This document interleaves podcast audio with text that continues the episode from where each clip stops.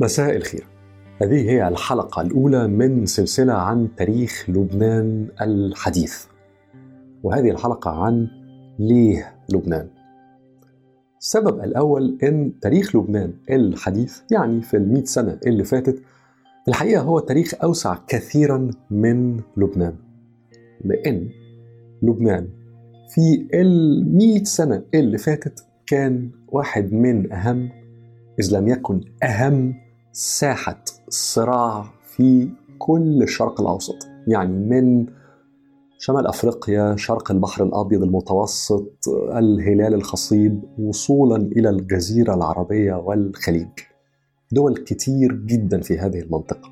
عندها مصالح عندها أدوات عبرت عن مصالحها حاولت توسيع هذه المصالح حاولت ضرب مصالح دول أخرى في لبنان. ولذلك في بعض المفكرين اللبنانيين التقال اللي قالوا إن عدد من صراعات لبنان في ال 50 70 سنة اللي فاتت هي صراعات الآخرين على أرض لبنان. وأنا في رأيي في هذا بعض وليس كل الحق.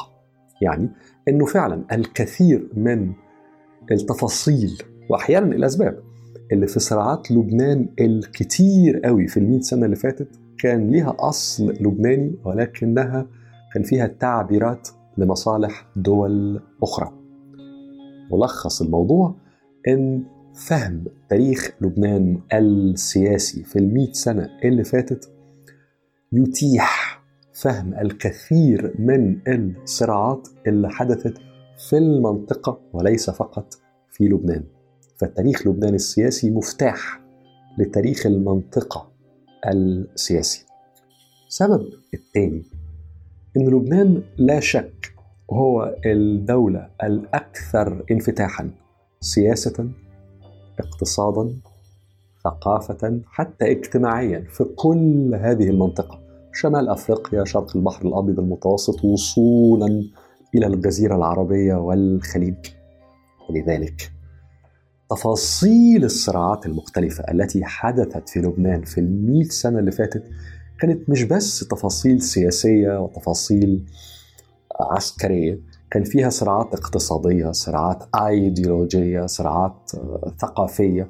قنوات تلفزيون مثلا دور نشر بتضرب في بعض حتى صراعات اجتماعية يعني أساليب حياة مختلفة تكاد تكون في صراع مع بعض.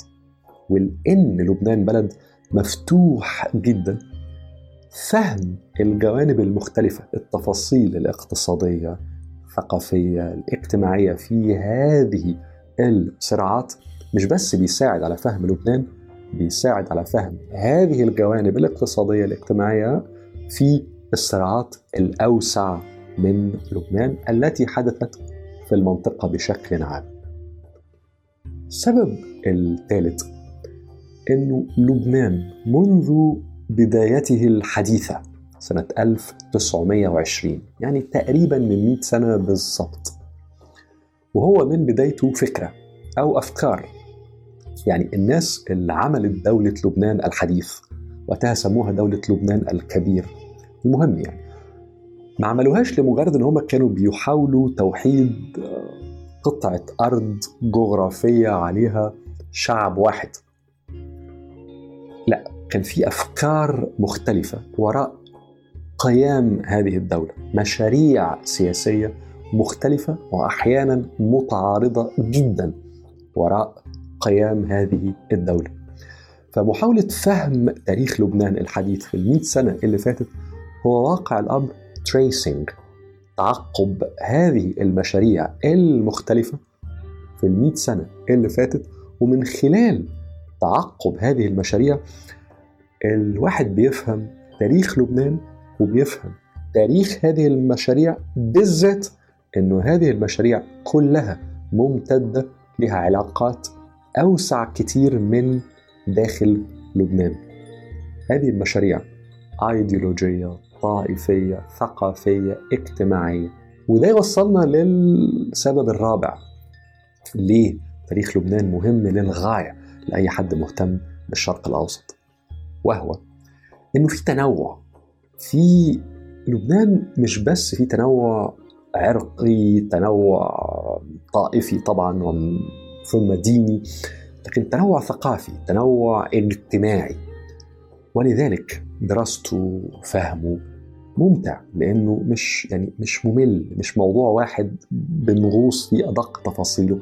موضوعات مختلفة.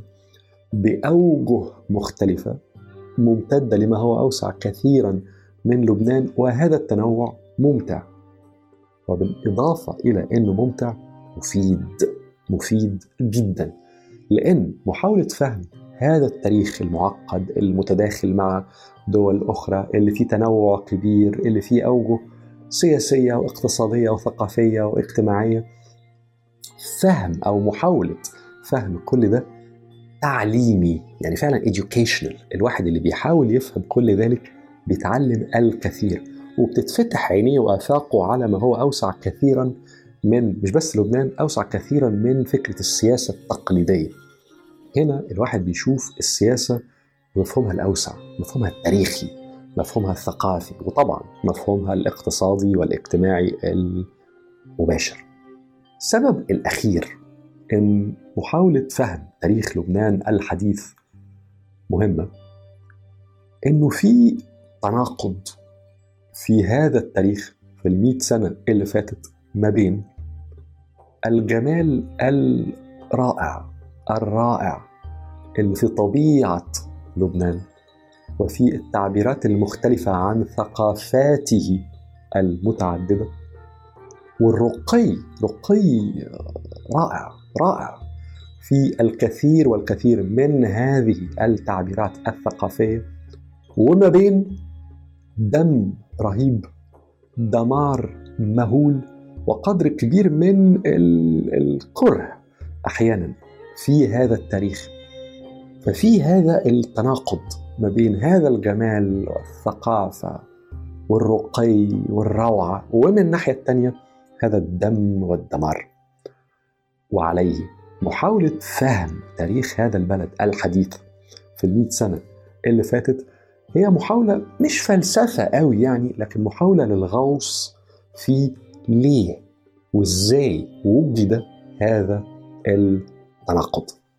لكل هذه الأسباب أنا في رأيي محاولة فهم تاريخ لبنان في المئة سنة اللي فاتت ممتعة مهمة لأي حد مهتم بتاريخ وسياسة الشرق الأوسط الجزيرة العربية شمال أفريقيا شرق البحر الأبيض المتوسط في المئة سنة اللي فاتت. ومع كل ذلك هي تجربة مفيدة جدا وفيها تعليم قوي للي بيحاول إنه يفهم هذا التاريخ.